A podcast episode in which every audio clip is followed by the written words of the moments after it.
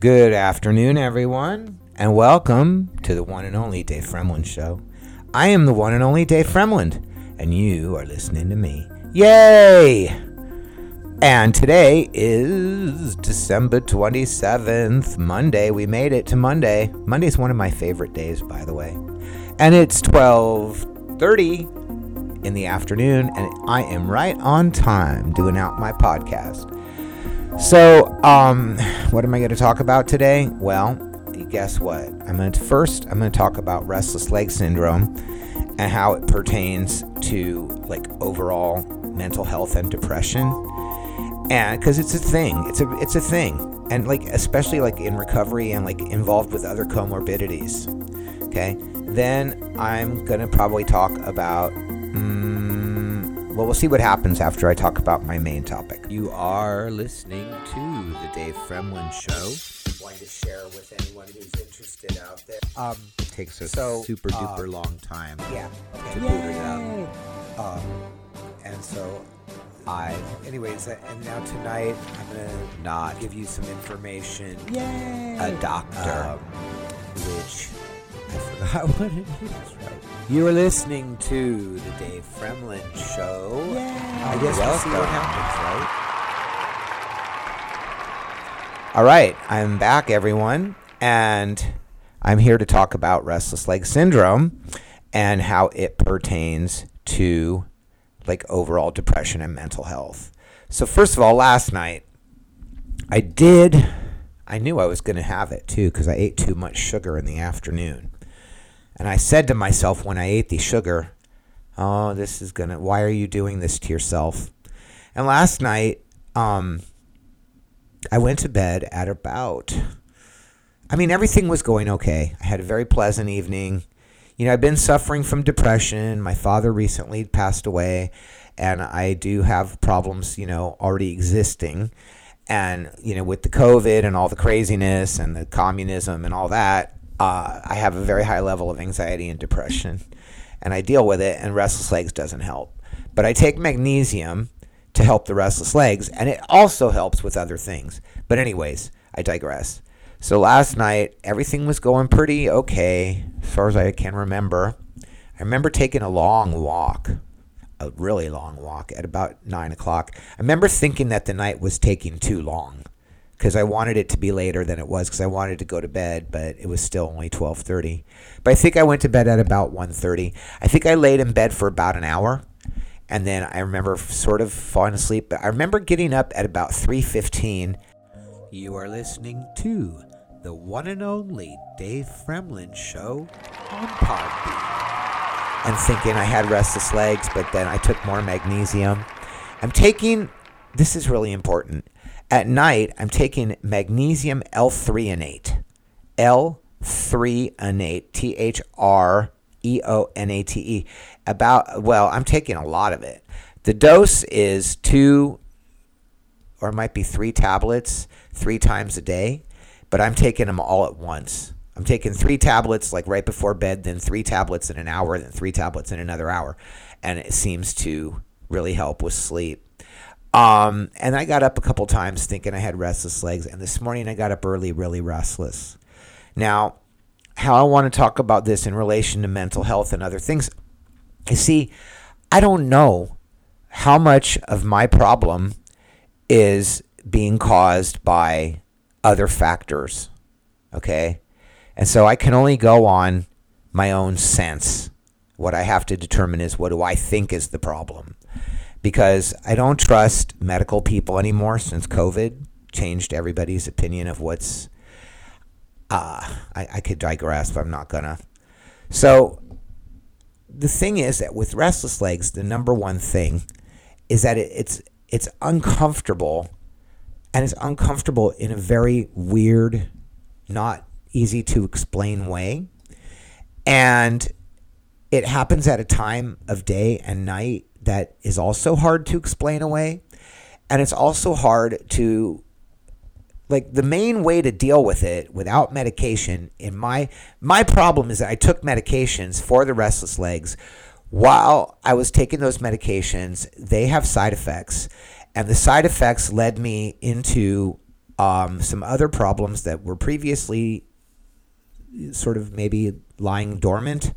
And um, caused me to have serious problems with drugs addiction. And now I have destroyed the dopamine parts of my brain.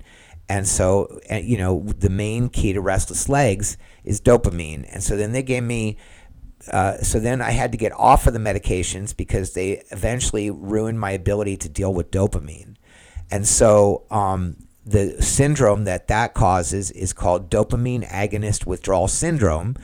And when you get off of that and it causes other addictions, that, that is called post acute withdrawal syndrome. And post acute withdrawal syndrome has a set of symptoms that include anxiety, depression. Uh, there's a, about 10 symptoms. And the dopamine agonist withdrawal syndrome has another set of probably 10 or 15 symptoms.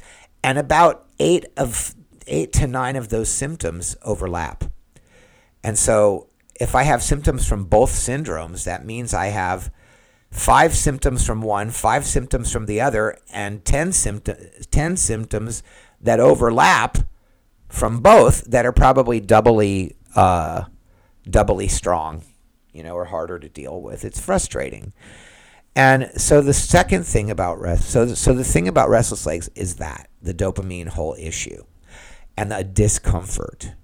The second thing is it causes a problem with sleep. And so when you don't get, or when I, anyone, don't get proper sleep, the whole system of the body goes out of whack. And then it causes you or me or whoever to crave things like sugary foods or like it causes a whole cycle. You know, you crave the crappy food because you're tired. Your resistance is down, so you don't pay attention. You eat the bag of Cheetos and the Reese cup. Then later that night, ah. later that night, you have the restless legs even worse because you ate the wrong foods, and then the cycle gets worse and worse and worse. And the way out of the cycle, I hate to say it, people that have this problem are not going to like this answer. The way out of the cycle is you have to be willing to be very uncomfortable for uh, two, three, four days in a row. And that discomfort, and you have to be willing to stay up later than you really want to stay up, walk around when you don't want to walk around. You have to just get the, the, the, the, the ticket for me. The ticket for me is it's a three pronged fork. Prong number one is to try to adjust my sleep so that I'm not attempting to sleep at the time that the restless legs is at its worst. Now, the problem with that is that it seems that anytime I go horizontal, that the restless legs gets aggravated just by being horizontal. So, you know, there are times of day when it's better and I do use a slant on my bed, you know, an adjustable bed. But key thing is to try to not go to sleep until after you're sure that the restless legs flare ups are pretty much gone. And mine usually, like, if you can establish where there's a pattern, okay, like what I found out is that there's a pattern, and the pattern is more or less the same all the time. I can predict. And so I can predict that if I go to bed at 2:30, I might be in bed uncomfortable for like an hour, maybe an hour and a half. If I go to bed at 1:30, I might doze off and then wake back up at like 2:45 for a half an hour.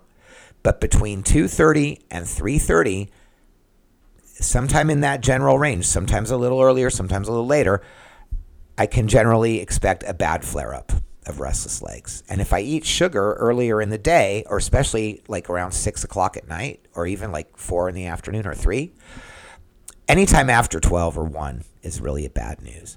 Then that I could expect that flare up to be stronger and longer.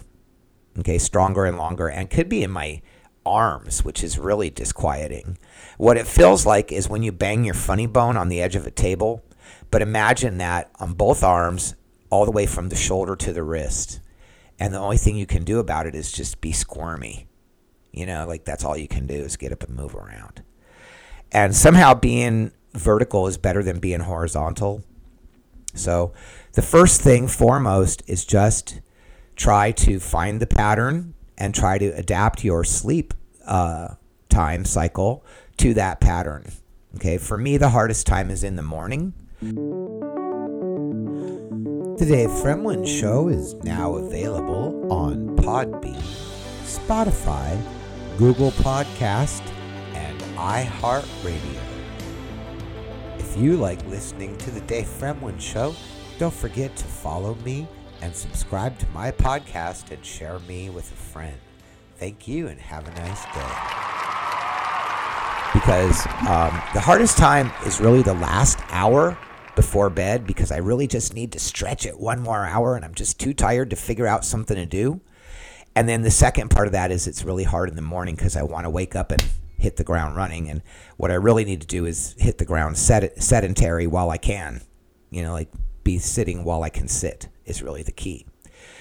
And so, um, so I don't use up my energy. See, the, the, the real key is energy management. You know, if I'm awake at the wrong time, I'm using up the energy at a time when I don't need it, and then I'm trying to use my trying to do things when I don't have the proper energy to do them, and it really doesn't work. The second thing is to try to have a tolerance for the restless legs.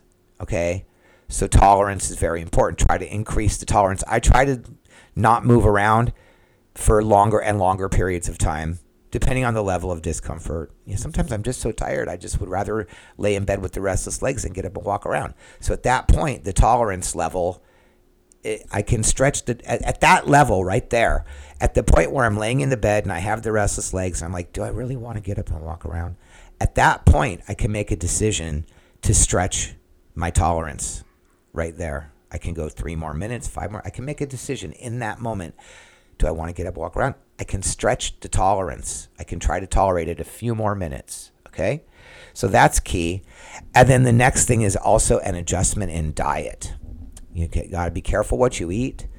Um, I think those are the three prongs. Yeah, three prongs. Okay, so that is those are the key to the restless legs. Now, how it affects the mental health because this is really important. What I have found, the longer that I stay off the medications and off of the drugs and all the other kind of things that jettison off of that, like bad foods and whatnot, what I have found is that when I, because restless legs does affect my mental health in a very adverse way, and because I took the medications that also caused a dopamine agonist withdrawal syndrome which believe me, the symptoms are very. There's probably 15 to 20 symptoms that are ranging from pain to mental health to mood swings to you name it, and um, and they're hard to predict, but uh, it causes mental health issues, and then I have to adjust to that. Okay, and so what I have found is that the more that I can put the restless legs as a priority, and it's really horrible, believe me, to try to make, whenever I make a decision throughout the day, the decision is based on how does my restless legs play into this decision? Okay? How will this affect my sleep later tonight? and I have screws in my foot, so walking around is sort of like I have to really concentrate on where and when I'm going to walk around. So, in order to maintain good mental health and have the restless leg syndrome and not take medications, the first things I already talked about. The second thing is that making the restless legs as a top priority in my decision making process means that all decisions come out of how will this affect the restless legs. Okay? And then since I can keep the restless leg, and I believe this is not I'm not making it sound easy, I hope. Because there are a lot of variables throughout the day and it's very even as predictable as it can be, it's still there's a lot of dispredictability. dispredictability dispredictability about it. And um, so uh, the more that I can keep the restless legs in focus and not do things to exacerbate it, the better that my nighttime sleep. The, the, what I have found is the nighttime sleep is really, really key. And so if I can go to bed after the restless, oh, and the fourth prong is to try to not remember the restless legs in the morning. Don't try, oh, did I have when? Oh, what did it? Try to just forget it. Because as soon as I forget that I had it, my brain just goes right off of that and the misery goes away.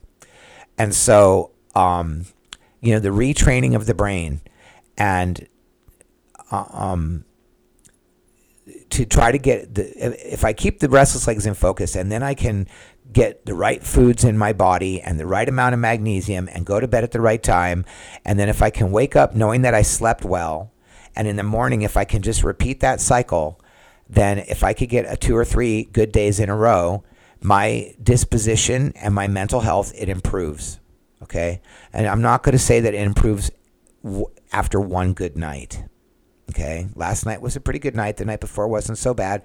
And I feel better today. Okay. But it has taken me. And also distraction. Okay. I have found, I went away to, um, to Fort Lauderdale for Christmas. And I found that the time that I was in Fort Lauderdale and I was distracted, uh, I had a good time. As soon as I got into my home and I went back to the mundanity of my life and the fact that my father recently passed away and that I don't talk to my family other members, I immediately got depressed again. And so depression goes along with distraction. Distraction is key, but it can't be, I can't live my whole life being distracted because eventually I'll have to come home. So, but today I'm a little bit too depressed. I think I might drive out to the beach. It's only an hour to Daytona. I'm Dave Fremland, and you are listening to the one and only Dave Fremland Show. And it's supposed to be the world's most famous beach, so I think I would just go out there take a look. But um, so that's you know that's my podcast about restless legs. Now I'm really concerned um, about the COVID quote unquote mandates, the new rhetoric about people spreading. There's a new variety of COVID called Omicron. And the Omicron variant is not strong. It doesn't hurt anyone. And it spreads to everyone. And so, like, in my opinion, this is the perfect opportunity for everybody to get immune to uh, to this sickness. And I don't understand. Well, I do understand why they are clamping down on these like lockdowns, mandates, vaccines. Okay, there are so many problems with the vaccine, and I only have, well, I have, I could go off on it all I want, but I'll give you the brief. First of all, there is no reason to take a vaccine when there is not a sickness that is really a problem you know, if you're going to take that, you got to mandate mandate vaccines for a cold, okay, and you're going to restrict people's life for a cold. Okay, first of all, it goes completely against the Constitution of the United States, which means that we're under a, a government that's not respecting our Constitution. So that means that we are already under a foreign or under a, a coup. Okay, so the vaccine then becomes a weapon. And now, if you take a look back to Nazi Germany, which is where I'm taking my cue from. And I'm not trying to be hyperbolic, but I was raised. Nobody else in my family has this education because they didn't go to the Jewish school that I went to. All right, I insisted because I have Jewish heritage that I wanted to know. And so I insisted that I go to the Hebrew school classes every Wednesday and Sunday. And my father very nicely took me. And, um, and I learned a lot about what happened in World War II. And what happened was, how do you think that you get a million, six million Jews into ghettos and concentration camps across an entire continent?